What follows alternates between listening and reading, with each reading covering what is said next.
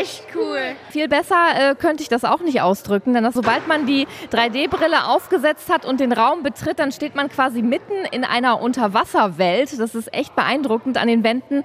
Da sind Delfine und Nemos, die einem quasi entgegenkommen. Jedenfalls hat man das Gefühl und, und äh, das ist wirklich ganz, ganz toll. Weswegen war ich denn jetzt eigentlich nochmal hier? Minigolf spielen. Stimmt, Minigolf spielen, deswegen sind wir hier. Ich kann mich überhaupt nicht konzentrieren auf die Bahn, weil das ja alles so toll aussieht und ich abgelenkt bin. Wie sieht's bei euch aus?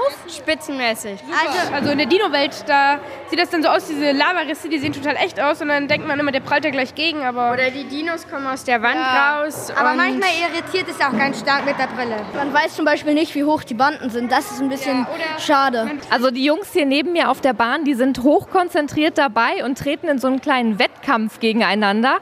Könnt ihr noch ein Mädchen in eurer Gruppe gebrauchen? Darf ich mich euch anschließen? Ja, So, wer ist dran? Thais. Thais ist dran. Thais hat gerade eingelocht.